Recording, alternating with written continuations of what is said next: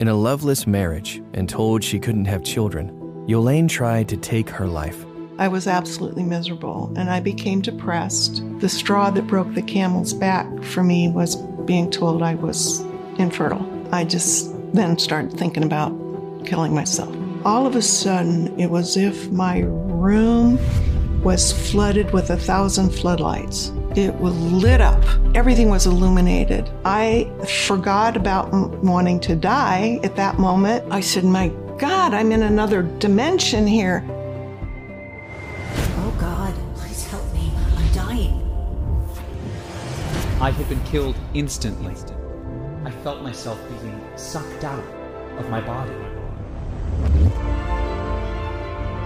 I came out on the other side, there was a blinding light that freed me from pain. I felt pure peace and joy. Before you go back to your body, we want you to witness heaven. It was the most beautiful experience I've ever had. I was witnessing heaven.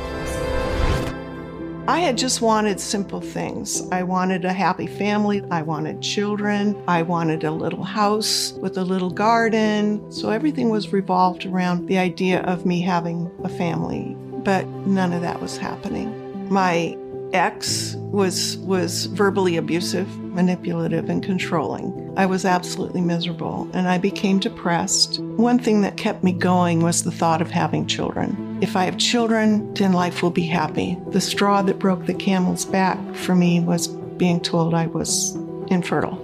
I just then started thinking about killing myself.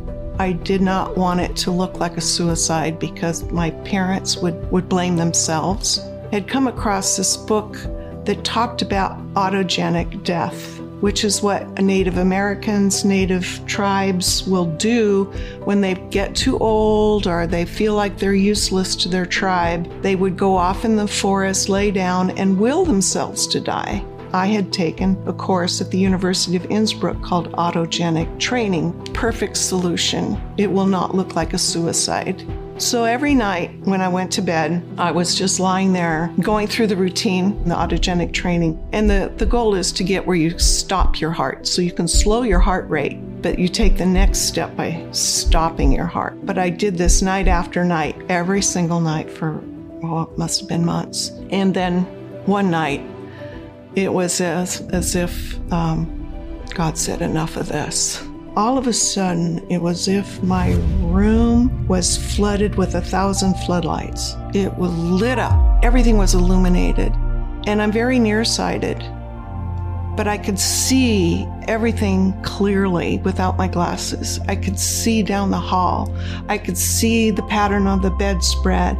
I could see myself in the mirror. We had a mirror in there. I could see my reflection in the mirror. I looked out the window and the sky was blue, even though this was the middle of the night. I forgot about wanting to die at that moment. And then all of a sudden, I became one with that light. I was absorbed into this incredible bath of warmth, of unconditional love. To me, that was God. And I felt at home. I just wanted to stay there forever. And it was almost like at that thought, I was like, oh no, we can't stay here forever. It gently retreated, and I was back in my bedroom, and I looked up, and oh my God, that was Jesus. And he said, Don't waste your life thinking you're not loved. And as soon as on that word loved, I was back in my dark room. I had to rethink everything in light of that experience. I am responsible for my happiness. Nobody else is. My circumstances don't cause me to become depressed. I cause my depression with my thoughts. The second I thought I'm going to leave this marriage, my energy returned. I was like instantly healed from my depression. It was like, oh, boom, gone. While Yolaine says her near death experience was brief, the event itself had a long lasting effect. We'll hear more when we return. Surely goodness and mercy shall follow me all the days of my life, and I will dwell in the house of the Lord forever. Got to a state where I, I said, you know, I want to get married uh, again. I want to meet the love of my life. But you know what? this this new husband has to believe my story, has to accept it. Well, I met him. I met I met my soulmate. I, I told him I, I have to tell you about my near death experience. And he not only accepted it, he told me about his experience with angels. What he loved was the cosmos, the stars, the mountains, music. He was also a molecular chemist. We had been married uh, 23 years. We built a house together, filled it with what we loved. It was in 2013. He was mispronouncing some words. I, I looked it up and it said it's either a tumor or a stroke. Get to the hospital immediately. And the doctors could not believe what they saw. There was a tumor so large that they can't believe he, he can walk. It turned out to be brain cancer. They said if he did nothing, he would have three months. Even with the best of treatment, though, 14 months. He survived three years through prayer, through little miracles. Tumor started coming back, another one, and he was going downhill fast. And at night, I was again sleeping in his room. I prayed that he would have a vision that would comfort him. The next morning, he's sitting up in bed smiling. And I said, You're looking good, Dave. And he goes, Do you see that? And I go, No, I don't see it. I don't see what you mean. And he said, You don't see that? It's real. And I knew then he was having a vision that my prayers had been answered. And I asked him, Well, what do you see? And he said, Mountains, a whole range of mountains. You know, that was a spiritual home. And I said, What else do you see? And he said, People, white. Uh, I said, Angels? And he goes, Yes, angels, feathers. I said, What are they doing? And he said, Music. I said, Are they singing to you? And he said, No. Are they playing musical instruments? Yes. I said, How do you feel seeing it? Do you feel comforted? And he goes, Oh, yeah.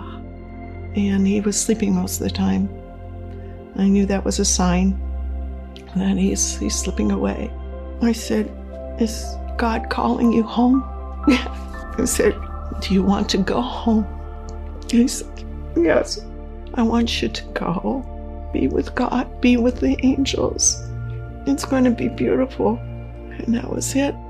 I was grieving, of course, and even though I knew he was in a happier place, and uh, I went to lie down on a bed, and all of a sudden, all the darkness was covered in stars, universes, comets, everywhere I looked, I could see the heavens, the sky, like he was guiding me out to see the stars.